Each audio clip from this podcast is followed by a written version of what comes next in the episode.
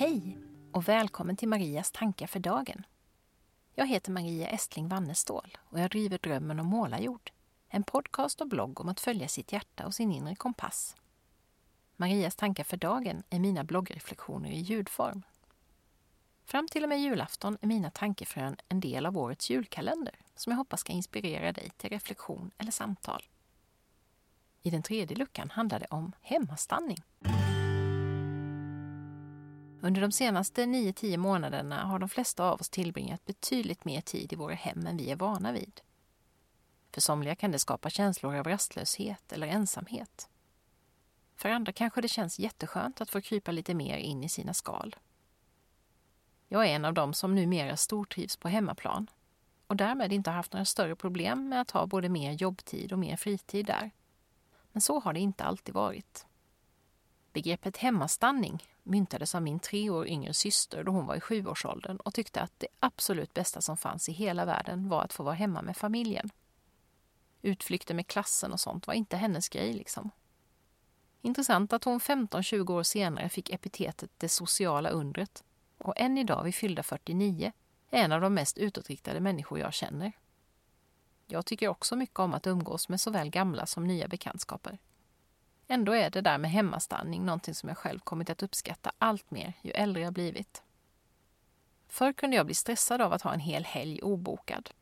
Bara vara hemma. Inte träffa någon. Inte den minsta lilla middag eller ens fikastund med någon. Varken borta eller hos oss i Målarjord. Så fort det blev en lucka i kalendern såg jag till att fylla den. Jag undrar om jag gjorde det för min egen skull. Eller om det var utifrån någon sorts föreställning om hur det ska vara. De senaste åren har de helt obokade helgerna kommit att bli betydligt fler än de med sällskap. Inte minst sen coronan kom förstås. Och jag älskar det. Att få gå i mysbyxor en hel helg, pyssla i trädgården, köra ved, gå ut i skogen och baka.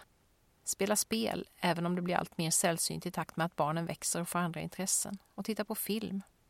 Kanske klippa lite podd eller skriva på en bok när andan faller på. Äta mat just när vi känner för det och just den maten vi känner för. Framför tvn om vi vill.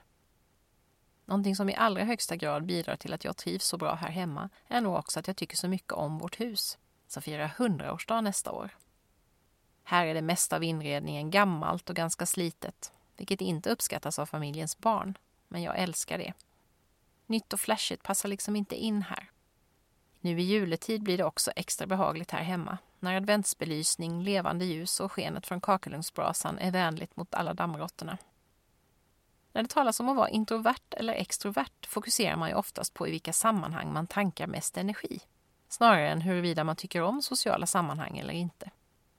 Och ju äldre jag blir, desto mer hämtar jag min energi i ensamhet, eller i umgänge med några få och riktigt nära, som familjen och de närmaste vännerna. Jag kan absolut också få energi av att träffa helt nya människor eller personer jag inte känner så väl. Men jag orkar inte alls göra det i samma omfattning som tidigare. Det är också en av anledningarna till att det har blivit färre poddintervjuer med personer jag inte känner de senaste åren. Jag behöver helt enkelt mer hemmastanning än förr.